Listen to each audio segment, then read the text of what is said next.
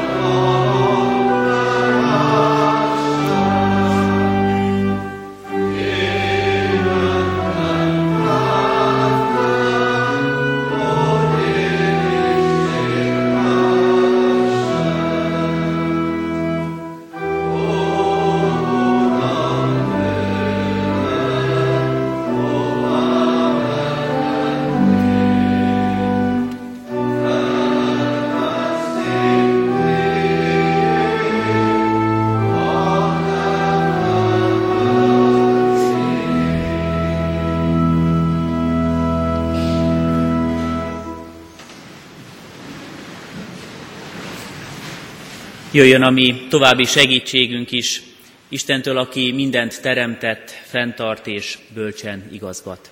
Amen. Kedves testvérek, hallgassuk meg Isten igéjét, ahogy szól hozzánk Máté evangéliuma 3. részének 1-12. verséig tartó ige szakaszából. Isten igéjét alázatos szívvel, figyelemmel hallgassuk. Isten igéje így szól. Azokban a napokban megjelent Keresztelő János, és ezt hirdette Júdea pusztájában. Térjetek meg, mert elközelített a mennyek országa. Mert ő volt az, akiről Ézsaiás így profétált. Kiáltó hangja szól a pusztában. Készítsétek az Úr útját, tegyétek egyenessé ösvényeit. Maga János teveszőruhát és dereka körül bőrövet viselt. Tápláléka pedig sáska és erdei méz volt. Akkor kiment hozzá Jeruzsálem, egész Júdea és a Jordán egész környéke.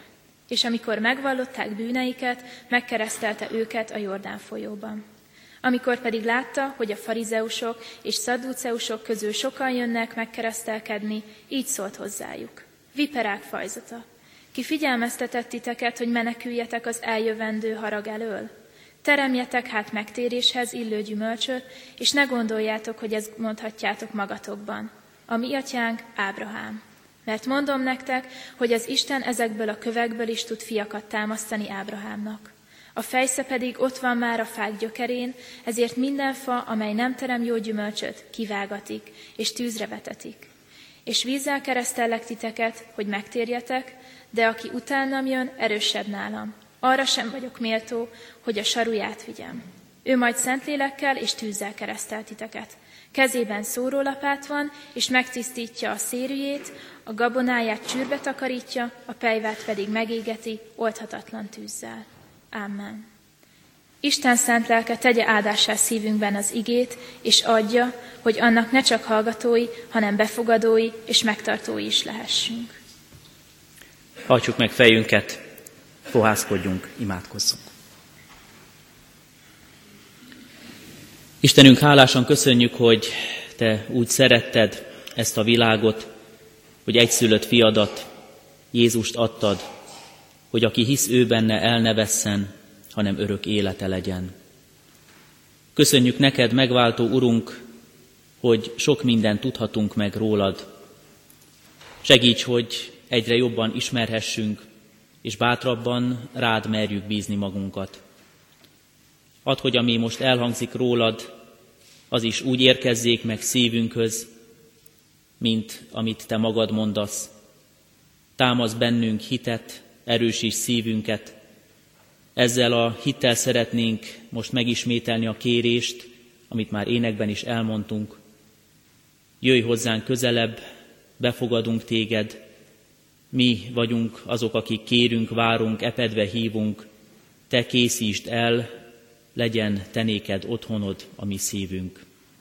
Hallgass meg így könyörgésünket, áld meg életünket. Amen.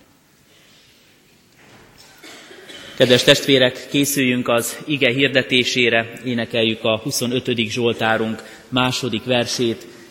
A 25. Zsoltárunkat, annak a második versét, amely így kezdődik. Utaid, Uram, mutasd meg, hogy el ne tévejedjem.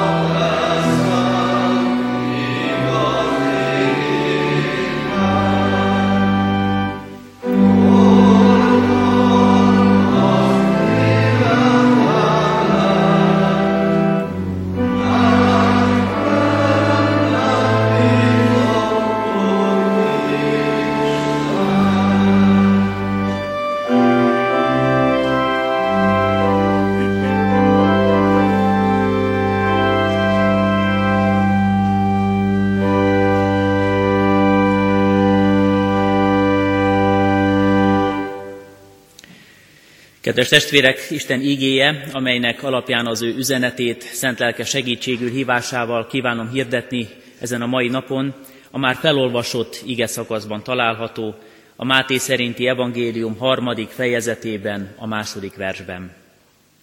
Térjetek meg, mert elközelített a mennyek országa. Amen. Kedves testvérek, karácsony után 3 nappal vagyunk, de a Biblia olvasó kalauzunk szerint mai napra kijelölt ige szakasz messzebbre röpít minket, legalább 3 évtizednyi távolságba a bibliai karácsonyi történettől, egészen Keresztelő Jánosig. Ő volt az a próféta, aki már nem egy távoli jövendőt hirdetett meg, nem egy messzi időpontra hirdette Isten megváltását, szabadítását, hanem egészen konkrétan és szó szerint rámutatott Jézus Krisztusra. A ma felolvasott, hallott eseményeket minden evangéliumban megtaláljuk valamilyen formában. Ezeket a Szentírásban található részeket sokan tanulmányozták, tanulmányozzák. Nemrég egy festményt láttam ismét.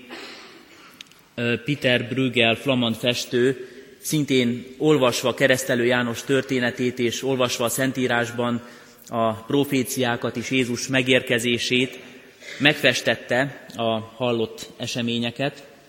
Készített egy festményt, amelynek a címe Keresztelő Szent János prédikációja. Korábban a Szépművészeti Múzeumban láttam ezt a festményt, napokban újra rákerestem az interneten. Nagyon érdekes megközelítésben veszi elő ezt a témát. A festményen Keresztelő János természeti környezetben van, és úgy prédikál a hallgatóknak, hogy a hallgatóság valójában az ő korabeli társadalmát ábrázolja. Mindenki 16. századi, az alakok, az arcvonások, a ruházat, még a táj is olyan, mint annak a flamand festőnek a korábban jellegzetes táj volt. És az az érdekes ebben a festményben, hogy úgy ábrázolja az eseményeket, hogy aki nézi a festmény előtt, egy kicsit úgy érezheti magát, mintha majdnem részese lenne annak az igehirdetésnek, annak a gyülekezetnek majdnem egy tagja lenne.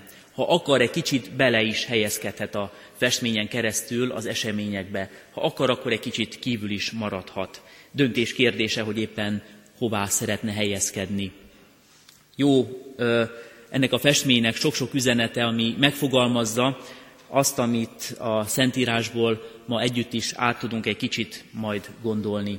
Először is azt, hogy valóban döntés kérdése, az a fajta megtérés, amiről ma itt olvasunk, amit már oly sokszor hallhattunk. Döntés elsősorban Isten döntése, de a mi döntésünk is. Isten kezdeményez felénk, az ember pedig válaszolhat az ő hívó, kezdeményező szavára. A megtérés mondhatjuk úgy is, hogy egy olyan találkozási pont Isten és ember között, amiből örök élmény, mindent átformáló új élet áradhat. És ennek lehet az ember részese. Bibliaolvasáskor, Isten tiszteleten, otthon, egyéni csendességben, a gyülekezet közösségében bárhol lehet találkozni Istennel. Ez az evangélium ma is elhangzik. És amit a Biblia sokszor megfogalmaz, és a már utalt festményen is megjelenik, Jézus ott van a tömegben, ott van az emberek között. A festményen konkrétan úgy jelenik meg, ez is egy nagyon érdekes ábrázolási mód, hogy nem lehet egyből fölfedezni őt.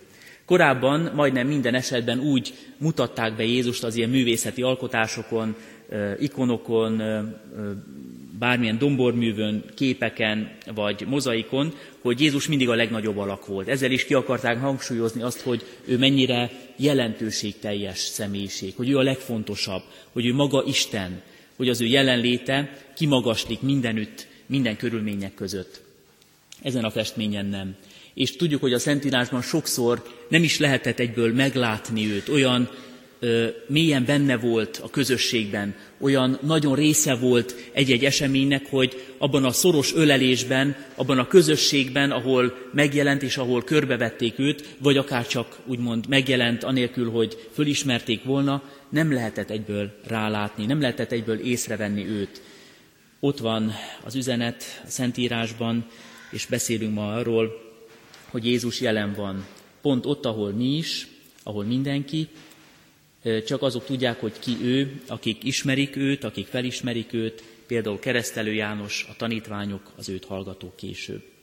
És megjelenik a gyümölcse is, az ige hirdetésnek az eredménye. Keresztelő János hallgatói közül, Isten üzenetének hallgatói közül sokan megtérnek, megkeresztelkednek. Ez volt a jelképe annak, hogy igent mondtak Isten elhívására, hogy a fordulópont megtörtént és gyökeres változást hozott az ő életükben. Egész életüket átformáló változást.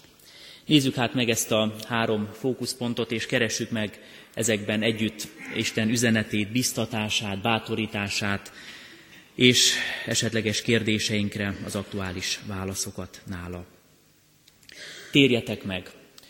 Ez az első és leghangsúlyosabb üzenete a mai igeszakaszunknak, és azt gondolom, hogy talán nem is kell nagyon messziről nekifutni ennek a gondolatnak. A megtérésről sokat beszélhetünk. Így a 21. század keresztényei már sokkal többet hallanak, tudnak erről a dologról. Mi reformátusok talán még egy kicsit többet is, mondhatjuk azt, hogy Calvin és Luther nyomán jobban ismerjük ezt a témát, van benne valami jártasságunk, ők sokat segítettek abban, hogy ezt a bibliai fogalmat közelebb érezzük magunkhoz, sőt, jobban meg tudjuk fogalmazni akár mások számára is. De mégis újra meg kell erősíteni. A mai ige szakaszunk kapcsán megkerülhetetlen, és ezért ki is kell mondjuk, hogy a megtérés az személyes élménye kell, hogy legyen minden embernek. Nem elég tudni, nem elég elmondani, megmagyarázni, megfogalmazni, hogy mit jelent, át kell élni, részesévé kell lenni. Nem lehet kintről szemlélni, nem elég, ha valaki csak rálát ezekre az eseményekre, bele kell ebbe az élménybe kerülnie minden embernek. Mondhatjuk úgy is, fogalmazhatjuk úgy is, hogy a megtérés az, ami az Istennel kapcsolatba hoz minket. Aki megtér, az Istenhez tér, visszatér hozzá. Hazautazik, mint a tékozló fiú. Ez jelenti az Isten és ember közötti helyreállt és teljes kapcsolat első fordulópontját. Ebben a történetben egy kicsit zavart engem mindig, hogy a térjetek meg üzenet, és maga Keresztelő János, és általában a proféták mindig egy kicsit ilyen komor színekkel vannak lefestve. Mindig olyan fenyegetően beszélünk erről az eseményről vagy meghívásról, ez talán a leggyakoribb ábrázolási módja. Hallottuk most is, hogy Keresztelő János aszketikus élete különleges volt, és a Szentírás részletezi is, hogy mi volt a tápláléka, hogyan élt, pont ezért egy kicsit talán különcnek is tarthatják sokan. Úgy ábrázolják őt, mint aki aszkéta volt, és talán ezért emberkerülő. És a leggyakoribb ábrázolási forma az is, hogyha ő megszólal, vagy általában egy proféta megszólal, akkor mindig indulatos, kiabál, fenyegető, talán a tekintete is szúrós, félelem vagy döbbent csend uralkodik körülötte, amikor hallgatják őt. Keresztelő János ilyen formában ábrázolt személye miatt lehet, hogy sokan úgy érzik, hogy egy kicsit messzebbről kell hallgatni ezt a meghívást, ezt a felszólítást. Lehet, hogy én magam is talán hátrébb húzódnék egy ilyen proféta jelenlétében, és bizonyára egy kicsit távolságtartóbban figyelném őt, ne szóljon annyira bele, ne közeledjen annyira az én aurámhoz, de azért mondom, hogy nekem furcsa ez, mert én ugyanakkor látom ebben a profétai üzenetben, és átélem, hogy ebben Isten szeretete a hangsúlyos elsősorban. Mert jó dolgot mond, mert áldott dologra hív fel, mert fontos dolgot tár elénk. Amikor azt mondja, hogy térjetek meg, akkor ebben lehet, hogy valaki a türelmetlen sürgetést érzi.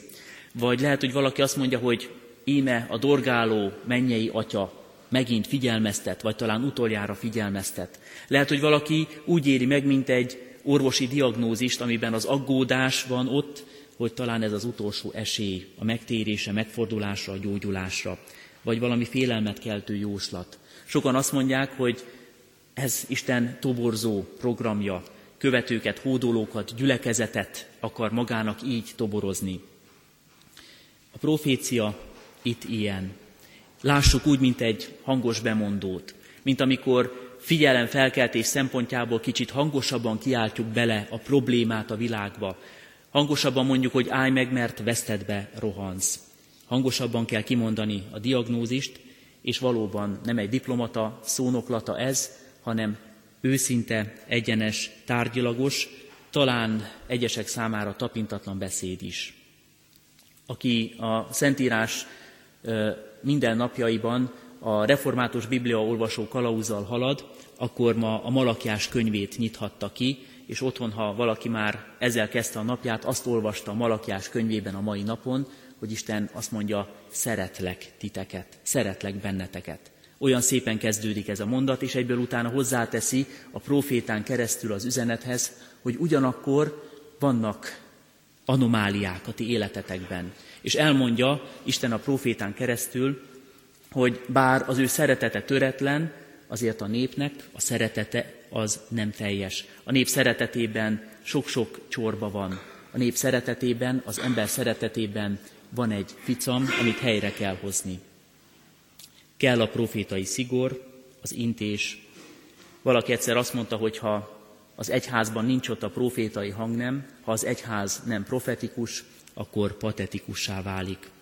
Valóban igaz, hogy lehet egy kicsit a félelmet, lehet egy kicsit az intést is meghallani ebben a mai történetben, de úgy, hogy ebben a féltő szeretet Isten elhívása és meghívása jelenik meg elsősorban.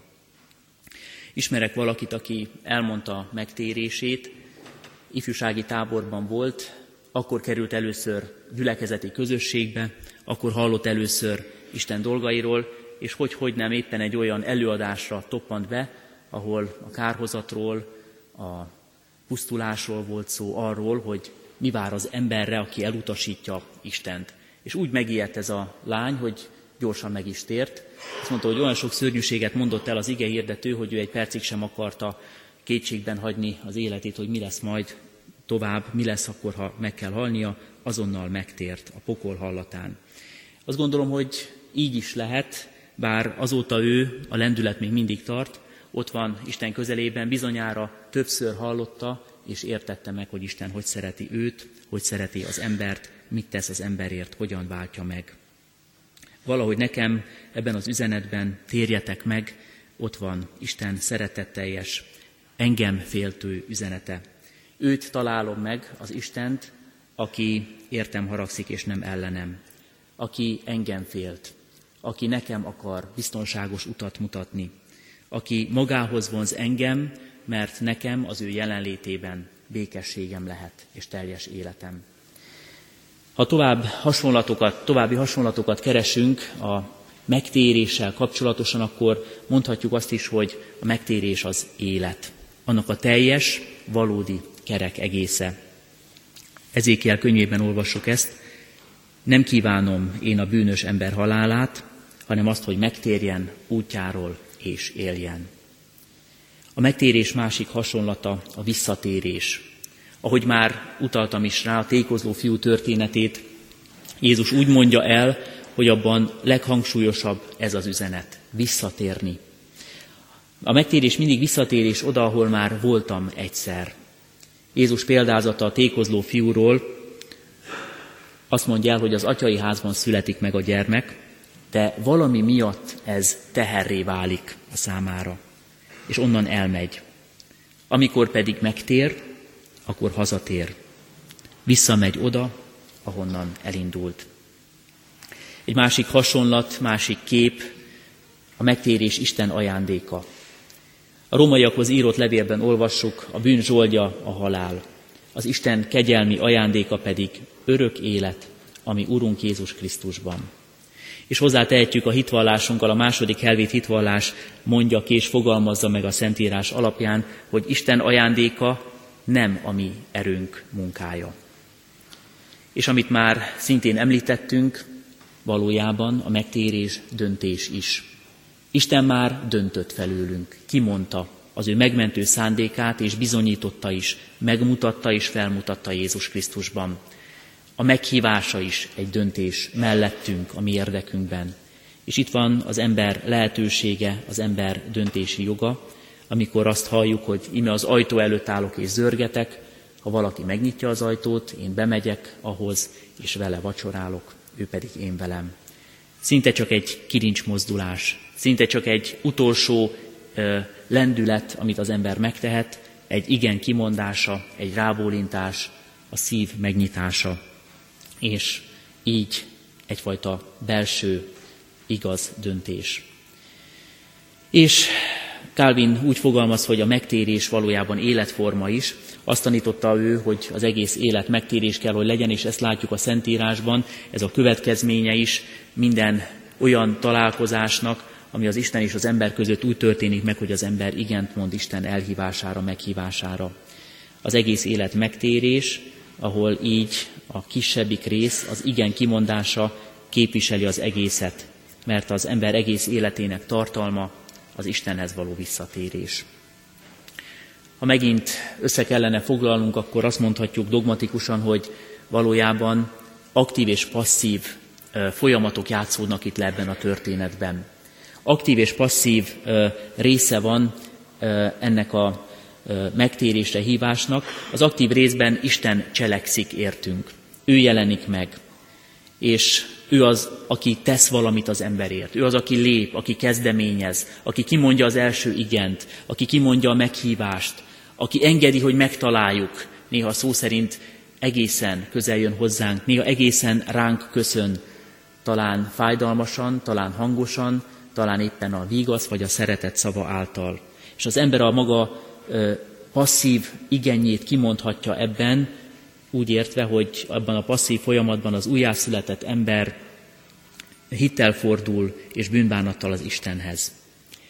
A megtérés Isten munkája, ajándéka, de az ember értelme és akarata által válik valóságá, azáltal realizálódik. És megint visszatekinthetünk itt a karácsonyra, mert benne van ebben a történetben üzenetként, hogy itt van Isten köztünk. A karácsony egyik definíciója, egyik megfogalmazása az, amit így adnak hírül az evangéliumok, hogy Immanuel, velünk az Isten. Isten emberré lett, érettünk, emberekért és üdvösségünkért leszállt a mennyből. És ahogy hallottuk a szentesti ünnepség során az igehirdetésben, vállalt minden nehézséget, hajléktalanná lett, újszülöttként úgy volt jelen a világban, hogy nem kapta meg azt a komfortot, amire szüksége lett volna kisgyermekként. Aztán később is üldözött volt, menekült volt, Isten üzenetét kigúnyolták, vitapartnerként folyton keresték a támadási felületet, és bármilyen csodát tett is, félremagyarázták vagy félreértették sokan, messiásként elutasították, igaztalanul vádolták meg és elítélték. De mindezt tudatosan vállalta. Gyengesége oka, mi vagyunk. Velünk vállalt így sorsközösséget.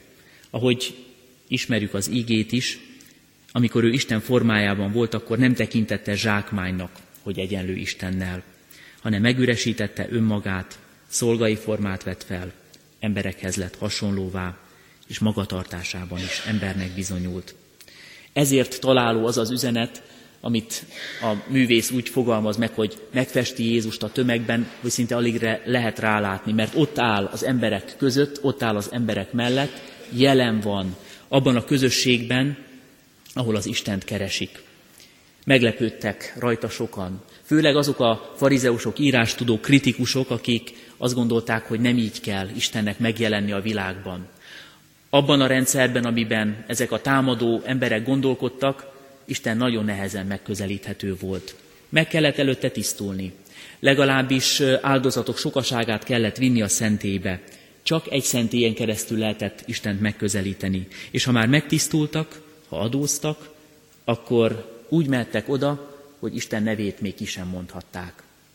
Ezt a fajta hatalmas távolságot Jézus Krisztusban, mint szerető Isten azonnal áthidalja, és azt mondja, hogy benne megérinthető, megközelíthető és érthető az üzenet. Most is így társul hozzánk a mindennapjainkban Isten. És olyan jó megtapasztalni így az ő közelségét.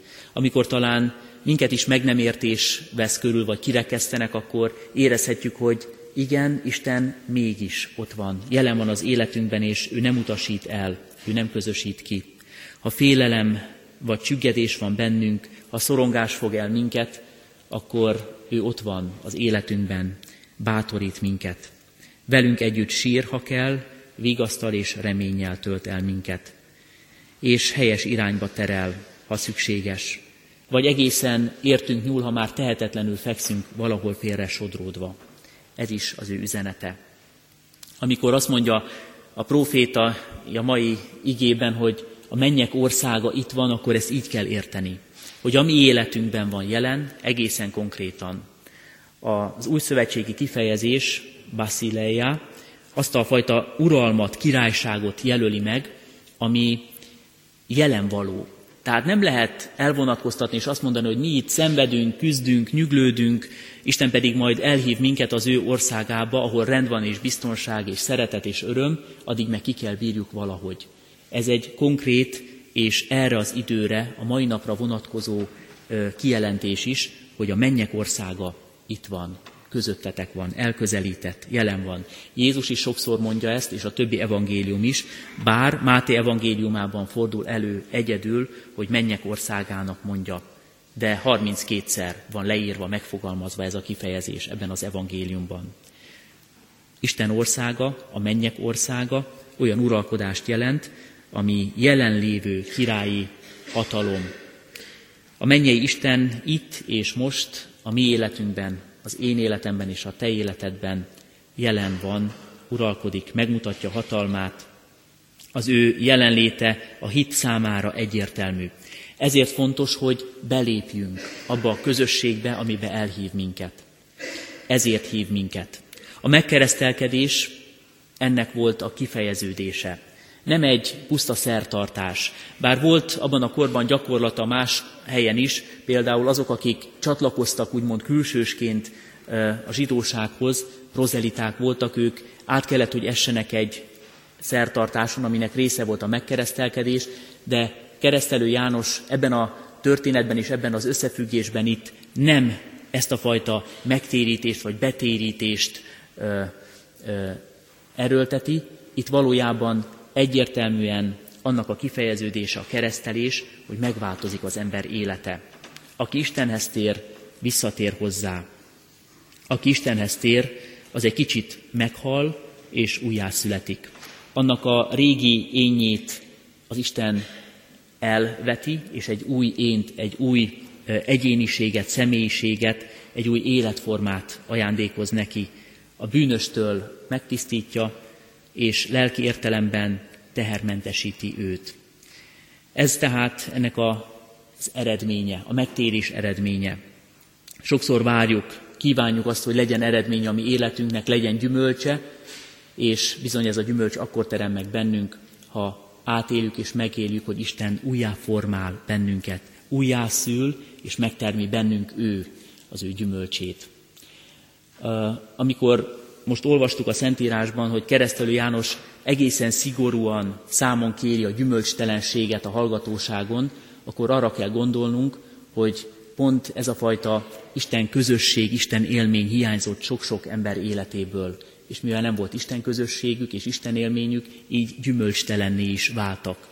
Ezért mondja a próféta azt, hogy itt van a fejsze, és már ott van a fák törzsénél, már a gyökerekhez közelít, ki lesz vágva a gyümölcstelen fa. Isten terve és szándéka mégis az, hogy ez a fajta gyümölcs megteremjen az ember életében. Ez is egy ajándék. És amit még itt az igében fölfedezhetünk, megláthatunk, hogy eredménye az Istennel való közösségnek, az Isten hívására való igennek az, hogy találunk egy nagyobb közösséget, egy testvéri közösséget is. Az egyház, a gyülekezet közössége, a tanítványi kör közössége, az első gyülekezetekben is tapasztalható jelenléte Istennek mind-mind megmaradt a mai napokra is. Azt mondja az evangélium, hogy ahol meghallják Isten igéjét, ott gyülekezet, ott közösség támad, ott élet támad. Van egy hasonlat az evangéliummal kapcsolatosan, egy keresztény igehirdető teológus fogalmazott úgy, hogy amikor én meghallom az evangéliumot, akkor olyan vagyok, mint egy koldus, aki megtalálja végre a kenyeret, és elmehetek, és szólhatok másoknak is, a többi koldusnak, hogy hol találtam ezt meg, és hívogathatok oda másokat is. Ott vagyunk-e így mi is Isten népe között? Ott vagyunk-e abban a közösségben, ahol megkaptuk tőle a felszabadító, megváltó üzenetet, megtaláltuk-e már vele és nála a mi békességünket? Mert ha igen, akkor átéljük és megéljük, hogy a mennyek országa itt van, jelen van a mi életünkben.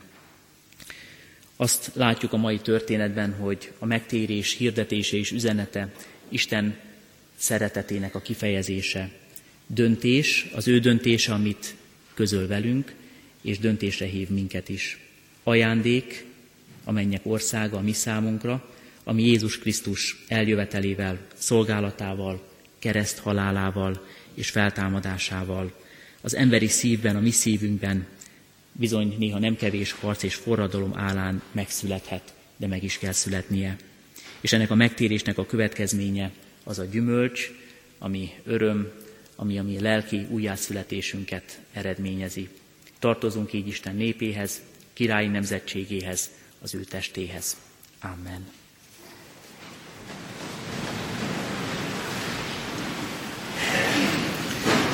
Kedves testvérek, válaszol Isten ígéjére. Énekeljük a 304. dicséretünket, a 304. dicséretünk 4. és 5. verseit. Így kezdődik a 4. verse, az utat egyengessed, szívemben a mérges ürömgyökért égessed.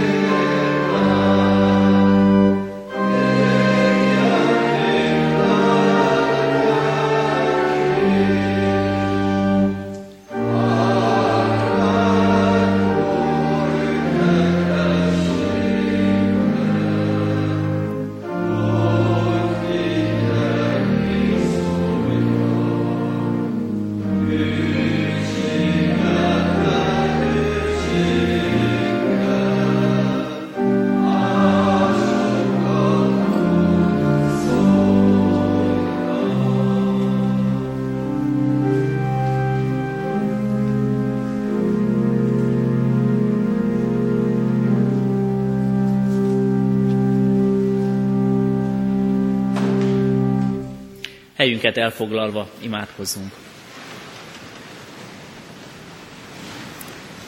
Teremtő és megtartó Istenünk, aki megváltani, megmenteni jöttél minket, köszönjük neked, hogy ma is megerősítetted hitünket, hogy bizalmat ébresztesz bennünk, reménységet adsz a jövőre nézve is, hogy jelen vagy életünkben és mindig mellettünk maradsz, mint gondviselő és megtartó úrunk.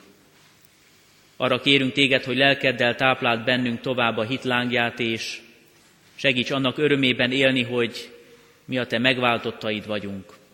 Segítsd életünket, a minket körülvevő világot úgy látni, hogy minden a te kezedben van, és ott biztos helyen van. Imádkozunk, Urunk, szeretteinkért, gyülekezetünkért. A te megtartó és bátorító hatalmad mutasd meg nekünk, és különösen azokért könyörgünk, akik kórházban vagy otthon betegágyon szenvednek, fájdalomtól, küzdenek betegséggel. Könyörülj meg azokon, akiket lelki bajok, szellemi betegségek nyomorítanak meg. Adj nekik erőt, kitartást, és ha akarod, felszabadulást, gyógyulást. Imádkozunk a gyászolókért, Istenünk, légy áldott, hogy rád bízhatjuk azokat, akik már elmentek közülünk. A te ajándékod volt földi útjuk, amennyit itt lehettek, és a te szereteted öleli át őket oda át, ahová földi szem nem tekinthet. Vigasztald a gyászban megszomorodottakat, és tedd megszentelté az emlékezést azoknak, akik közöttünk most szeretteikre emlékeznek. És kérünk a mi népünkért, a te megtérésre hívó üzeneted juttasd el mindenhová, adj megtérés nemzetünknek, adj így teljes életet, jövőt. Segíts, hogy bővölködő élete legyen a mi népünknek és nemzetünknek, és ezért imádkozunk, hogy így elöljárókat is adj, olyanokat, akiknek tiszta a keze, becsületes a szíve, és adj olyan lelkületet nekünk is, hogy téged, a te ígédet helyezhessük az első helyre életünkben. Köszönjük, hogy tőled kérhetünk áldást, hogy mindent, amit kérünk, te meghallgatsz, és sokkal jobban, sokkal inkább meghallgatod, mint ahogy mi mondhatjuk, most is imádságban, ezért fohászkodunk hozzád. Hallgass meg könyörgésünket, áld meg életünket. Amen. Most egy csendes percben kiki szíve imádságát, fohászát vigye Isten elé. Amen. Fennállva mondjuk el a mi Urunktól tanult imádságot. Mi Atyánk, aki a mennyekben vagy, szenteltessék meg a te neved, jöjjön el a te országod, legyen meg a te akaratod, amint a mennyben, úgy a földön is. Mindennapi kenyerünket add meg nékünk ma, és bocsásd meg vétkeinket, miképpen mi is megbocsátunk az ellenünk vétkezőknek. És ne vigy minket kísértésbe, de szabadíts meg a gonosztól, mert tiéd az ország, a hatalom és a dicsőség mind örökké. Amen. Hirdetem a testvéreknek az adakozás lehetőségét, mint hála áldozatunk részét. Az Úr áldja és szentelje meg az adakozó testvérek életét. Most kérjük és fogadjuk Isten áldását. Az Atyának szeretete, a Fiúnak kegyelme, a Szentlélek közössége legyen és maradjon velünk. Amen.